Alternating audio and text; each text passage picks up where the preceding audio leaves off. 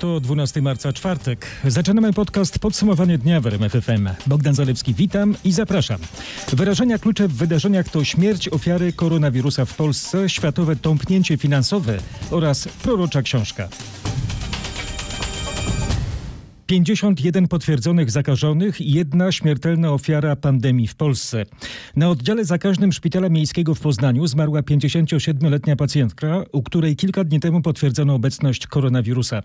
Już wcześniej miała poważne problemy zdrowotne. Na tym samym oddziale przebywają dwie osoby z koronawirusem. To członkowie najbliższej rodziny zmarłej pacjentki. Dwie pozostałe osoby czują się dobrze. Na obserwacji jest w tym momencie w szpitalu na ulicy Szwajcarskiej szesnaście osób. Przed południem przed szpital przyjechał też autokar z Niemiec z dwudziestoma ośmioma pasażerami.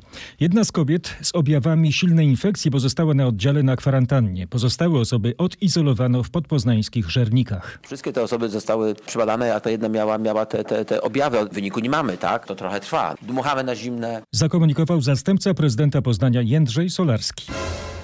Dwa oddziały Szpitala Świętej Barbary w Sosnowcu poddane kwarantannie. Chodzi o oddział internistyczny oraz ratunkowy. Wszystko dlatego, że pojawił się tam pacjent, u którego stwierdzono koronawirusa, informuje nasz reporter Marcin Buczek. Mężczyzna pojawił się w szpitalu w Sosnowcu kilka dni temu i nie miał wówczas objawów wskazujących na koronawirusa. Dlatego najpierw trafił na S O R, skąd ostatecznie skierowano go na oddział internistyczny i dopiero tam okazało się, że jest jednak zakażony. Był od czasu weekendu na terenie szpitala z objawami zupełnie nie przypominającymi ani grypy, ani koronawirusa, tym bardziej. Leczył się kardiologicznie i dopiero badania rentgenowskie pokazały, że chyba jednak schorzenia idą w innym kierunku. Jak mówi prezydent Sosnowca Arkadiusz Chęciński, mężczyzna został przewieziony do Zawiercia, bo w tamtejszym szpitalu jest oddział zakaźny. Pacjenci Szpitala Uniwersyteckiego w Krakowie zostaną przewiezieni do innych placówek. Jeden z największych szpitali w Polsce zostanie przekształcony w placówkę dla zarażonych koronawirusem. Nasz reporter Marek Wiesło odwiedził i dowiedział się, ile miejsc dla pacjentów przygotowano. Będzie tam przygotowanych prawie półtora tysiąca łóżek. Cały kompleks Szpitala Uniwersyteckiego w Krakowie, Prokociemiu, a także budynki przy ulicy Kopernika mają zostać przekształcone w szpital zakaźny. Wszyscy pacjenci pozostający na innych oddziałach zostaną przewiezieni do innych placówek szpitalnych. Szpital ma osiągnąć taką gotowość do końca przyszłego tygodnia, mówi wojewoda małopolski Piotr Ćwik. Stopniowo w kolejnych dniach i godzinach będziemy dochodzić do takiej pełnej dyspozycji, aż cały szpital zostanie opróżniony według planowego działania. Jest Jesteśmy też w kontakcie ze wszystkimi dyrektorami szpitali, tak żeby mogli być bezpiecznie i skutecznie przetransportowani do tych szpitali. Ponadto w każdym powiecie w Małopolsce przygotowano specjalne miejsca kwarantanny. Wydano także dyspozycje, by w zakładach karnych zaczęto szyć maseczki i fartuchy. Wszystkie osoby, które miały kontakt z osobą zakażoną, będą badane pod kątem obecności w ich organizmie koronawirusa, zapowiada Ministerstwo Zdrowia. Nasz reporter Michał Dobrowicz potwierdził, że ludzie, którzy są objęci kwarantanną domową, też będą diagnozowani przy pomocy specjalnego testu. Jeśli te osoby miały bezpośredni kontakt z zakażonym, albo lekarz znajdzie inne specjalne wskazanie. W tej chwili kwarantanną w całym kraju objętych jest prawie tysiąc dwieście osób. Ta zmiana, jak tłumaczy minister zdrowia Łukasz Szumowski, to efekt tego, że zmienia się definicja osoby zagrożonej koronawirusem w Polsce. Kiedyś wysokie prawdopodobieństwo zarażenia oznaczała kogoś, kto przyjechał z Chin, kto przyjechał z Włoch. W tej chwili wysokie ryzyko zakażenia oznacza kogoś, kto miał kontakt z kimś zakażonym. Dodatkowo resort zdrowia tworzy sieć tak zwanych jednoimiennych szpitali zakaźnych. Będą w niej przekształcone lecznice o innych profilach. Te placówki od poniedziałku mają być gotowe do przyjmowania pacjentów z koronawirusem. W całym kraju takich szpitali na początek ma być dziewiętnaście. Podano listę tych dziewiętnastu szpitali, które zostaną przekształcone w lecznice zakaźne, przyjmujące tylko pacjentów z podejrzeniem zakażenia koronawirusem. Paweł Balinowski wymieni regiony, w których przekształcony zostanie więcej niż jeden szpital. W Wielkopolsce, na Śląsku oraz na Pomorzu, w tych województwach po dwa szpitale zmienią się w placówki zakaźne. Na Mazowszu będzie to Centralny Szpital Kliniczny M S W i A w Warszawie, na Dolnym Śląsku Szpital Specjalistyczny im. Gromkowskiego we Wrocławiu, w Łódzkiem Szpital Skłodowski w Zgierzu, na Warmii i Mazurach Szpital w Ostródzie. Te szpitale będą do poniedziałku w gotowości na przyjmowanie chorych zarażonych koronawirusem. W każdym szpitalu ma być co najmniej dziesięć procent łóżek respiratorowych.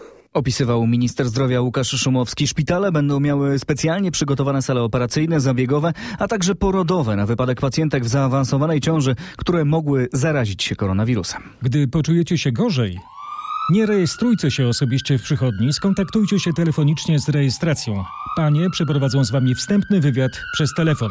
Potem lekarz rodzinny do was oddzwoni, ustala z pacjentem dalsze postępowanie. Ma to na celu zminimalizowanie kontaktu chorych ze zdrowymi. Inne sprawy, takie jak recepty, można załatwiać telefonicznie.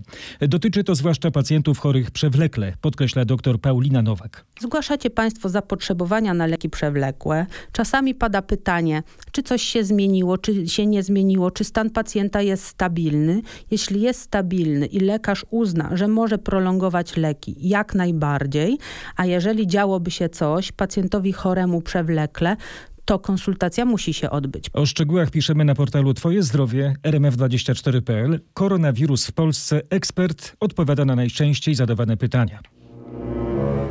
Czas w walce z koronawirusem ma znaczenie kluczowe. Rozprzestrzenianie się epidemii można było znacznie ograniczyć, gdyby Chiny wprowadziły stanowcze działania parę tygodni wcześniej.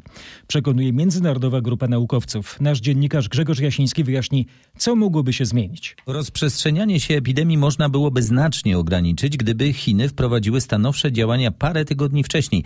Liczba przypadków mogłaby spaść nawet o, uwaga, dziewięćdziesiąt pięć procent. Wystarczyłoby zareagować zaledwie trzy tygodnie wcześniej. Badacze pod kierunkiem ekspertów z University of Southampton przedstawili wyniki analiz i symulacji wskazujące, że wprowadzenie rygorystycznych procedur testów i izolacji zakażonych, zwiększenia dystansu społecznego, czyli na przykład zamykania szkół i wreszcie ograniczeń podróży zaledwie o tydzień wcześniej ograniczyłoby już liczbę przypadków o dwie trzecie. Ale przerażające są dane, co by było, gdyby nic nie zrobiono. Liczba zakażonych w samych tylko Chinach byłaby na koniec lutego sześćdziesiąt siedem razy wyższa. Banki są gotowe przynajmniej częściowo przystać na propozycję prezydenta dotyczącą wakacji kredytowych.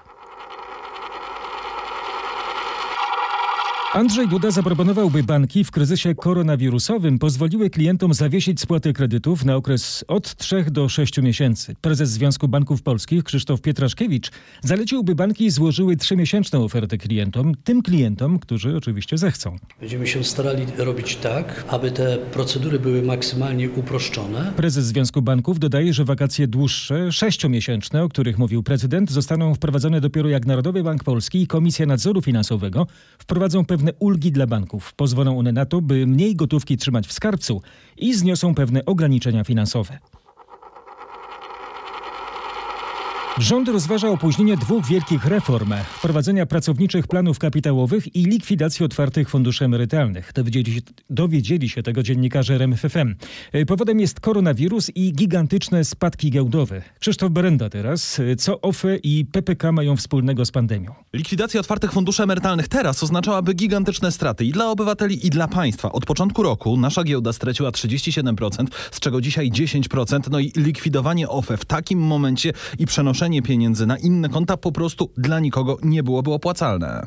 Na temat O F E będziemy rozmawiać dzisiaj z Zakładem Ubezpieczeń Społecznych, Polskim Funduszem Rozwoju. Obserwujemy to, co się dzieje na giełdzie. Jeśli będą potrzebne jakieś rozwiązania, będziemy je także prezentować w przyszłym tygodniu. Zapowiada minister rozwoju Jadwiga Emilewicz. Inne problemy dotyczą wprowadzania pracowniczych planów kapitałowych. Tym zajmują się przedsiębiorcy, a oni teraz głównie walczą o przetrwanie. Nikt nie zaprząta sobie tym głowy. Dlatego, jak usłyszałem, wprowadzanie P P K ma zostać opóźnione nawet o rok. Krzysztof Berenda, nasz dziennikarz ekonomiczny, jeszcze wystąpi w tym podcaście. Koniecznie posłuchajcie jego analizy obecnego potężnego globalnego kryzysu finansowego.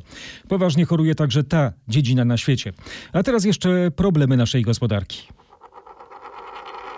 Rząd apeluje do wszystkich pracodawców o umożliwianie pracownikom pracy zdalnej. To jeden z elementów walki z rozprzestrzenianiem się koronawirusa. Umożliwiają to m.in. przepisy nowej specustawy, przypomina szef kancelarii premiera. Maksymalnie wdrożyć zdalną pracę. Administracja rządowa już zaczęła to robić.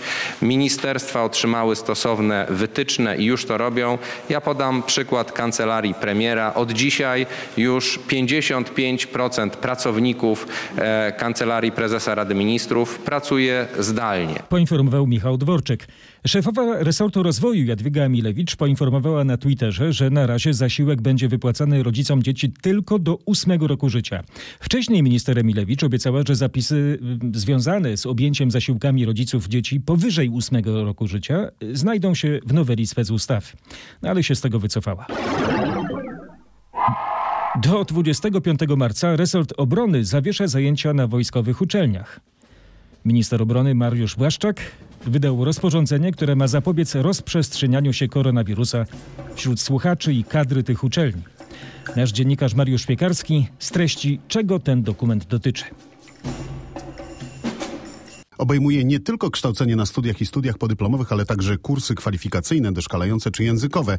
Zawieszone jest też kształcenie doktorantów. Zgodnie z rozporządzeniem zajęcia mają być w miarę możliwości prowadzone zdalnie, na przykład z wykorzystaniem internetu. Zawieszenie zajęć nie oznacza zamknięcia uczelni. Rektorzy, komendanci mają zapewnić ich bieżące funkcjonowanie. Decyzja ministra nie obejmuje też pracy naukowej prowadzonej na uczelniach między innymi przez doktorantów. To podcast Podsumowanie dnia w R M F F M. Są rodzice, którzy nie chcą pozostawiać dzieci w szkole pod opieką nauczycieli, chociaż można to robić do piątku. Przykłady w zespole sportowych szkół ogólnokształcących w Skierniewicach, gdzie na co dzień uczęszcza około dziewięciuset uczniów, w czwartek było pięcioro. Jak był strajk nauczycieli, mój pracodawca powiedział, że odmawia, ponieważ nie są zamknięte placówki i teraz też jeszcze placówka nie jest zamknięta, więc na pewno mi nie udzieli urlopu, ale od poniedziałku idę na, na ten zasiłek opiekuńczy. Z mężem się podzieliłam. Tłumaczy mama jednego z uczniów ze Skierniewic. Łódzcy strażnicy miejscy będą patrolować galerie handlowe i ulicę Piotrkowską. Mają przypominać młodym ludziom, jak niebezpieczne może być przebywanie w dużych skupiskach ludzkich, wyjaśnia Marek Marusik ze Straży Miejskiej w Łodzi. Apel przede wszystkim do młodych ludzi, do rodziców, którzy opiekują się swoimi dziećmi, żeby unikać takich miejsc, gdzie są narażone na zakażenie, ale przede wszystkim na to, żeby odłożyć na później nasze spotkania towarzyskie, odłożyć na później nasze plany zawodowe, które mogłyby tutaj nas narazić na zarażenie właśnie tym koronawirusem. Podobne działania planuje także Warszawska Straż Miejska. Galerie handlowe przez radiowęzły będą nadawać komunikaty dotyczące zagrożenia epidemiologicznego.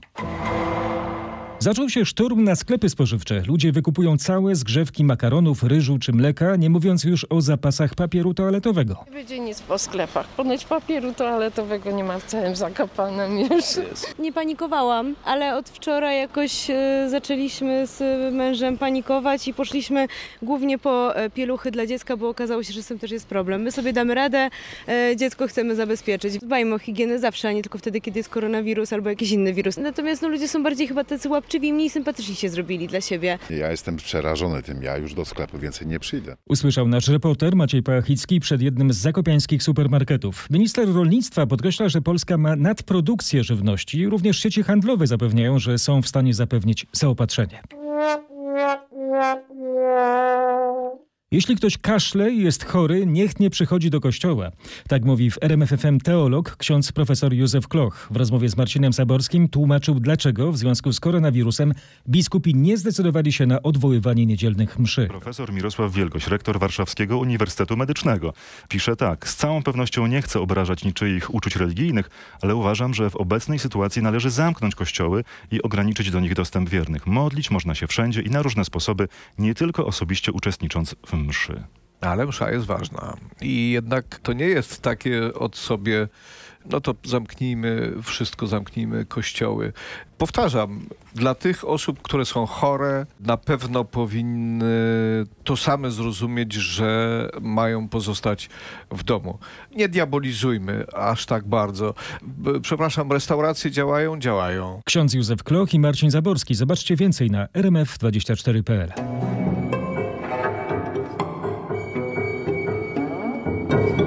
Pasażerowie wszystkich międzynarodowych rejsów do Polski zostaną objęci procedurą kontrolną na lotniskach. Będą mieli mierzoną temperaturę i będą wypełniać karty pobytowe.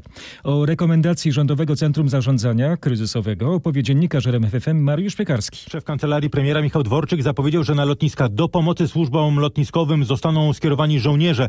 Przyznał, że teraz nie wszyscy przylatujący wypełniali karty pobytowe, a jest to niezbędne potem do szybkiej lokalizacji, jeśli u kogoś z pasażerów wykryto zakażenie. Ukraina zamyka swoje granice. Powodem jest obawa przed koronawirusem, raportuje nasz reporter Krzysztof Zasada. Ogólna decyzja już zapadła. Na najbliższym posiedzeniu ukraińskiego gabinetu zostaną przyjęte odpowiednie dokumenty i wtedy poznamy szczegóły. Które przejścia, kiedy i na jak długo mają być zamknięte. My przesłaliśmy już rządowi propozycje konkretnych rozwiązań, mówił mi rzecznik ukraińskiej służby granicznej Andrii Demczenko. Chodzi o wszystkie przejścia na ukraińskiej granicy, w tym na odcinku z Polską.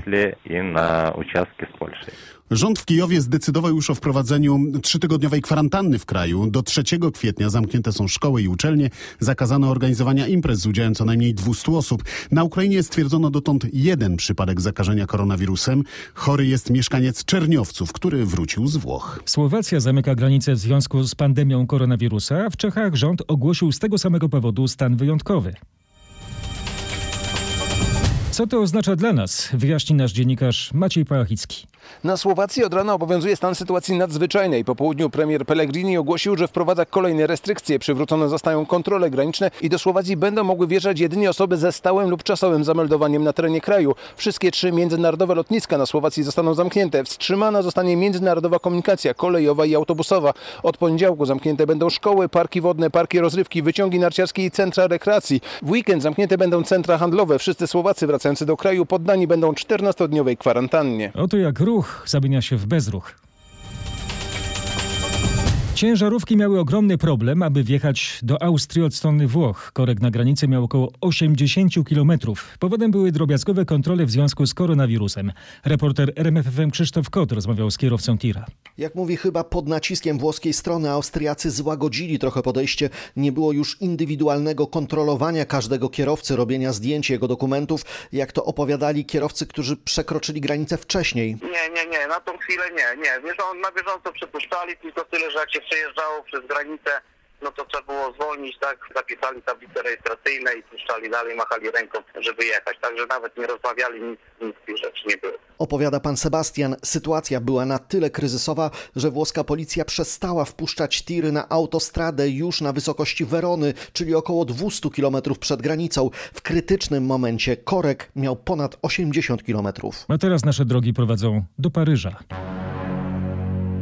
Drastyczne zaostrzenie metod walki z epidemią nowego koronawirusa ogłosił prezydent Emmanuel Macron. Od poniedziałku we Francji zamknięte zostaną wszystkie żłobki, przedszkola, szkoły i uczelnie wyższe, donosi Marek Gładysz. Emmanuel Macron nie powiedział, jak długo będzie to trwało, ale oświadczył, że to dopiero początek epidemii we Francji. Według nieoficjalnych informacji tutejszych mediów rząd rozważa częściowe zamrożenie systemu oświaty nawet do czwartego kwietnia. W orędziu do narodu szef państwa wezwał szefów przedsiębiorstw, by umożliwiali pracownikom, kiedy tylko jest to możliwe, pracę bez wychodzenia z domów. Zaapelował również o jak najrzadsze wychodzenie na zewnątrz osób w wieku powyżej siedemdziesięciu lat. Jednocześnie jednak wybory lokalne, których pierwsza tura ma się odbyć w całym kraju w najbliższą niedzielę, nie zostały odwołane, co zaskoczyło część obserwatorów. Coraz większe kontrowersje budzi skala epidemii koronawirusa we Francji. Według tamtejszego Ministerstwa Zdrowia co najmniej dwa tysiące dwieście osiemdziesiąt jeden yy, osób Jeszcze raz, dwa tysiące dwieście osiemdziesiąt jeden osób zostało zarażonych, a czterdzieści osiem zmarło. Ale, jak relacjonuje Marek, te dane podważa wielu ekspertów. Wielu specjalistów twierdzi, że liczba chorych we Francji jest zapewne dużo większa niż podaje to Ministerstwo Zdrowia z prostego powodu. Osoby, które nie mają niepokojących problemów oddechowych, przestają być w ogóle we Francji poddawane odpowiednim testom. Żeby nie przeciążać służby zdrowia, zaleca się im po prostu pozostanie w domach, a więc nie są one brane pod uwagę w statystykach. Unia Europejska analizuje sytuację po ogłoszeniu przez prezydenta U S A zawieszenia przylotów z Europy. Szef Rady Europejskiej Charles Michel odpiera zarzuty Donalda Trumpa, że Unia nie radzi sobie z koronawirusem. Co się o tym mówi w kuluarach w Brukseli? Katarzyna Szymańska-Borgino. Nieoficjalnie unijni dyplomaci mówią, że Trump nie uprzedził i nie skonsultował swojej decyzji. Europa podejmuje wszelkie niezbędne środki w celu powstrzymania rozprzestrzeniania się koronawirusa, napisał na portalu społecznościowym Michel, co jest odpowiedzią na zarzuty Trumpa. Szef Rady Europejskiej podkreślił, że należy unikać zakłóceń gospodarczych. Zakaz wjazdu dotyczy dwudziestu sześciu krajów należących do układu z Schengen, a więc i Polski. Nie dotyczy natomiast Irlandii i Wielkiej Brytanii, mimo że w tym kraju jest ponad czterysta przypadków koronawirusa, a więc o wiele więcej niż na przykład w Polsce. Oto tąpnięcie, prawdziwe tąpnięcie finansowe. Fed, czyli amerykańska rezerwa federalna, wpompuje w amerykański system bajońskie sumy. Chodzi o półtora biliona dolarów po to, aby ratować tragiczną sytuację na rynkach. Krzysztof Berenda, nasz dziennikarz z redakcji ekonomicznej, wyjaśni, jaki jest, jaki jest konkretnie cel tej decyzji. Ta operacja, którą zapowiedział F E D, generalnie ma polegać na tym, że F E D mówi, że dam wam pieniądze za wasze przeróżne papiery. To mogą być obligacje, to mogą być przeróżne inne papiery wartościowe. O co chodzi? Chodzi o to, żeby zachęcić ludzi do tego, żeby nie sprzedawali, żeby zatrzymać przede wszystkim tę wielką wyprzedaż na giełdach. Ta decyzja została ogłoszona w momencie, kiedy amerykańska giełda była na drodze do tego, żeby sesja na Wall Street była najgorszą sesją od tysiąc dziewięćset osiemdziesiątego siódmego roku, a więc jeszcze chociażby gorsze niż to, co było w kryzysie dwa tysiące ósmego roku. Tam chodziła o jeszcze jedną zasadniczą rzecz, nie tylko o powstrzymanie tego krachu na giełdzie, bo tak to już trzeba nazywać w ogóle, szeroko w ogóle patrząc na giełdy także azjatyckie, europejskie, przecież to nie tylko Stany Zjednoczone, ale chodziło także o to, żeby amerykański rząd mógł normalnie funkcjonować, bo jeżeli zawali się rynek finansowy, jeżeli będzie duży problem z dostępnością wolnego pieniądza, to na przykład amerykański rząd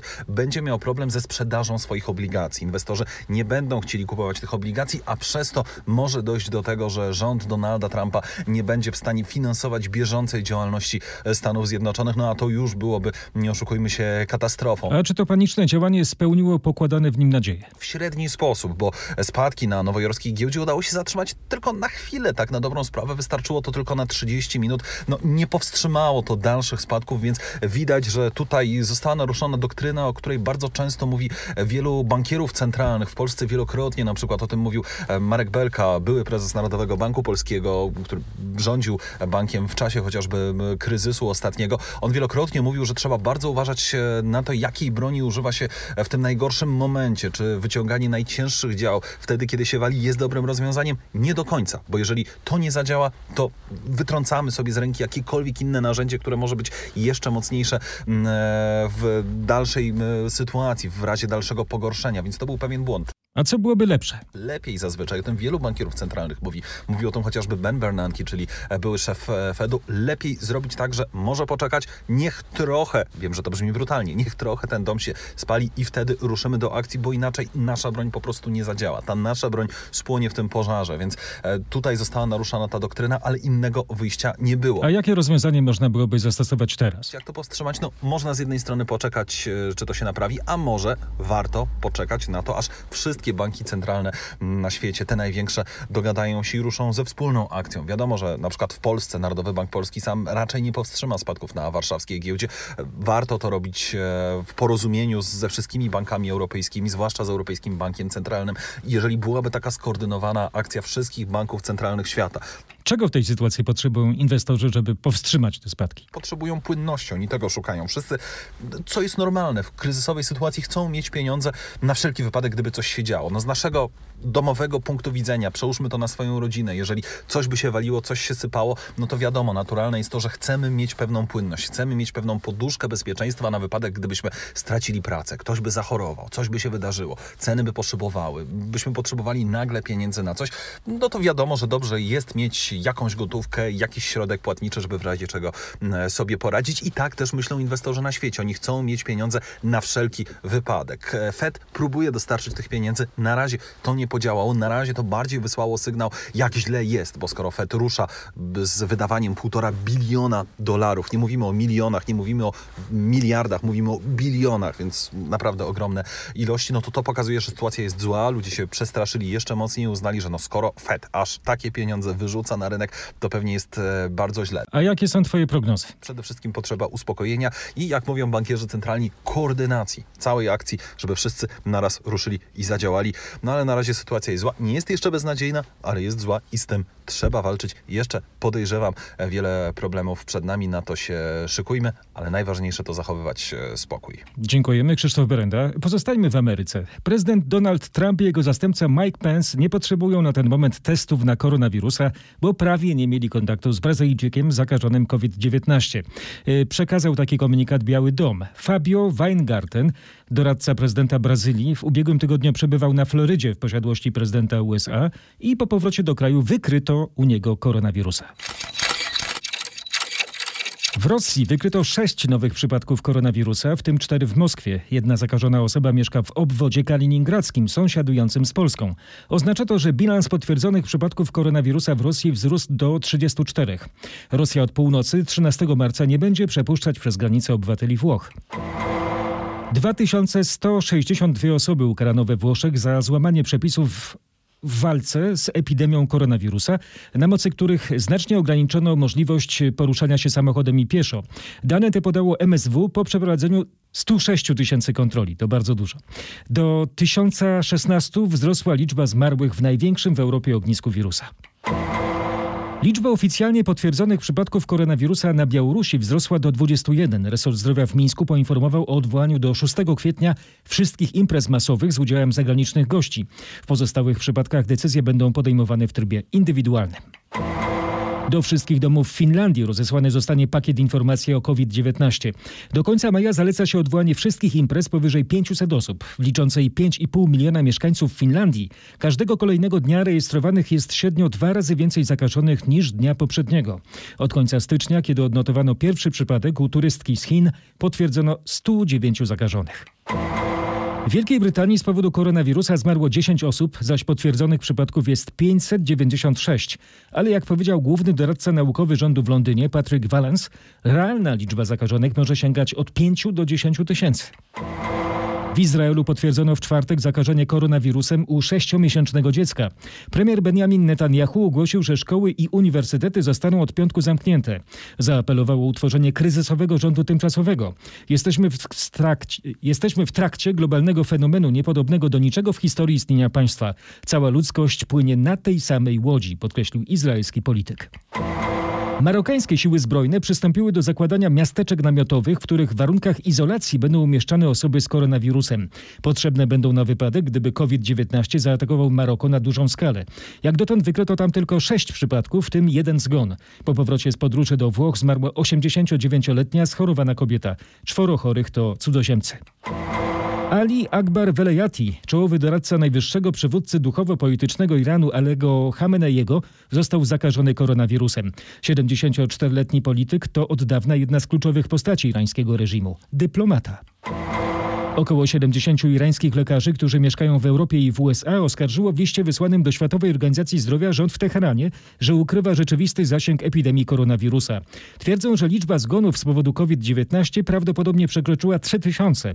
Irańskie władze podają, że zmarło czterysta dwadzieścia dziewięć osób. Prezydent Filipin Rodrigo Duterte ogłosił trzydziestodniowy zakaz podróży z i do stolicy kraju.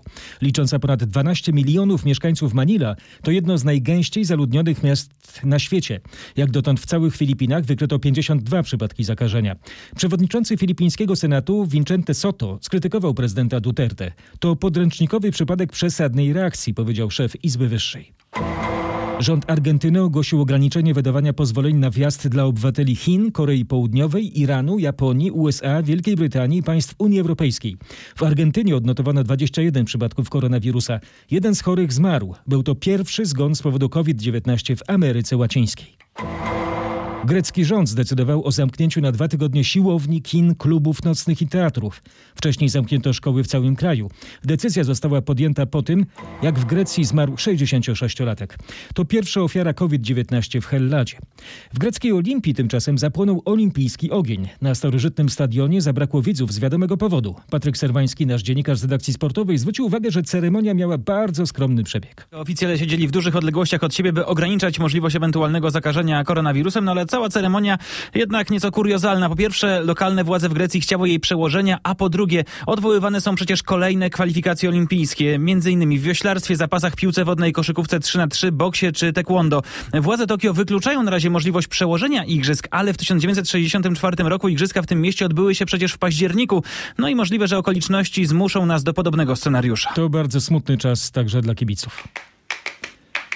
Zawieszono rozgrywki siatkarskiej Plus Ligi, koszykarskiej Energa Basket Ligi, a także P G N. P G N I G Superligi Piłkarzy Ręcznych w naszym kraju. Powodem oczywiście koronawirus. Dziś z powodu koronawirusa nastąpił również finał sezonu Pucharu Świata w skokach narciarskich. Podsumuje go Wojciech Marczyk. Kryształową kulę po raz drugi w karierze zdobył Stefan Kraft. Małą kryształową kulę, która przypada dla najlepszego lotnika sezonu, zdobył także Austriak. Czwarte miejsce w klasyfikacji generalnej Pucharu Świata zajął Dawid Kubacki, a wcześniej, przypomnę, dziesięć razy z rzędu stałem na podium Pucharu Świata. No i oczywiście wygrał turniej czterech skoczni. Oczywiście sezon jak, jak do tej pory najlepszy w, moim, w mojej karierze. E, wierzę w to, że, że jeszcze lepsze przyjdą, chociaż e, no, Dość mocno żałuję, że nie udało się tego sezonu skończyć w, w czołowej trójce. Miałem taką wiarę w to, że to się, że to się uda jednak do, do końca sezonu. No ale sezon się zakończył lekko be- przedwcześnie. Mówił na antenie Eurosportu Dawid Kubacki. Piąte miejsce w klasyfikacji generalnej zajął Kamil Stoch, który okazał się także najlepszy w przerwanym cyklu rower. Polak tuż po ogłoszeniu decyzji o zakończeniu sezonu miał mieszane uczucia. Trudna sytuacja, bo tak naprawdę nie wiadomo, czy się cieszyć, czy być po prostu um, zmartwionym, czy w ogóle o czym, o czym myśleć. Mówił Kamil Stoch. Warto dodać też, że trzecie miejsce w klasyfikacji lotów narciarskich na koniec sezonu zajął Piotr Żyła. Poznański Teatr Nowy był w czwartek jedyną instytucją kulturalną w kraju, w której odbywał się koncert połączony ze spektaklem. Artyści wystąpili przy pustej widowni. Transmitowano to na żywo w internecie. Mateusz Chłystun zajrzał za kulisy przed występem zatytułowanym Nomen Omen. Stan podgorączkowy Bio-Bit Osiecka. trzydzieści dwie godziny temu zrozumieliśmy, że trzeba coś przedsięwziąć i tak się stało. To wszystko będzie do, do sprawdzenia w internecie. Wasi odbiorcy, widzowie byli zapalnikiem do tego, żeby jednak zagrać. Absolutnie tak. Gra się dla ludzi. My oczywiście bardzo lubimy tworzyć muzykę, ale tylko wtedy, kiedy jest szansa, że ktoś po drugiej stronie, czy to na, na, na publiczności, czy za ekranem komputeru będzie stał, yy, czy będzie siedział. Dzisiaj chyba jesteście jedynymi artystami w Polsce, którzy w ogóle występują na scenie. No i wierzymy, że to wszystko nam się uda, bo nie ukrywamy, że robimy to na wariackich papierach. Z Danielem Moszczyńskim, liderem poznańskiej grupy, teraz dobrze powiem, Bibo Beat, rozmawiał nasz poznański reporter Mateusz Chłystun. dwunastego marca to Dzień Matematyki. Czy wiecie, co to soroban? Znany jest już od ponad dwóch tysięcy lat. Nasza dziennikarka Marlena Chudzio pytała o ten przyrząd Małgorzatę Puchałę, właścicielkę krakowskiej szkoły, w której uczy się takiego właśnie sposobu obliczeń. Soroban to takie liczydło, które dosyć mocno jednak różni się od naszego zwykłego, tradycyjnego liczydła, do którego jesteśmy przyzwyczajeni, które ma dziesięć koralików w rzędzie. Soroban japoński ma tych koralików pięć, ma poprzeczną belkę, jeden koralik piątkowy jest na górze i cztery koraliki jedynkowe są pod belką. Jest to prostszy system liczenia, ponieważ jest to system e, piątkowy, a nasz mózg jest tak skonstruowany, że łatwiej mu ogarnąć e, za pomocą oczywiście oka piątkę, bo nasza dłoń również ma tylko pięć palców. Choć liczydło wygląda niepozornie, pozwala wykonywać obliczenia bardzo skomplikowane. W Japonii liczenie na sorobanie to przedmiot szkolny, a wytrawni jego znawcy wchodzą w skład biznesowych delegacji. Jednak naukę mogą zacząć już kilkuletnie dzieci. A co to daje? Kształci nie tylko zdolności matematyczne. Soroban e, i cała technika liczenia na nim niesamowicie rozwija prawą półkulę mózgu. Człowiek jest w stanie bardzo dobrze się skoncentrować w każdej ciężkiej, stresującej sytuacji. Niesamowicie rozwija pamięć, szybkie czytanie, myślenie analityczne, inteligencję przestrzenną. Oprócz tego wykształca wielojęzyczność.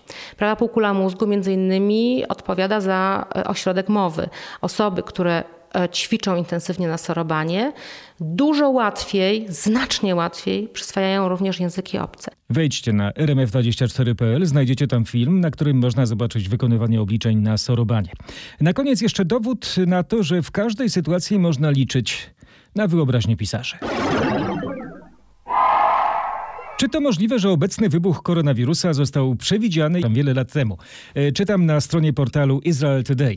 Otóż Hamutal Szabtaj, psychiatra i córka izraelskiego pisarza Jakowa Szabtaj, napisała fikcyjny scenariusz w latach tysiąc dziewięćset osiemdziesiąt sześć osiemdziesiąt siedem o wirusie, który spowodował śmierć tysięcy ludzi na całym świecie. W tysiąc dziewięćset dziewięćdziesiątym czwartym roku wyszła jej sześćset stronicowa książka zatytułowana, uwaga, dwa tysiące dwadzieścia.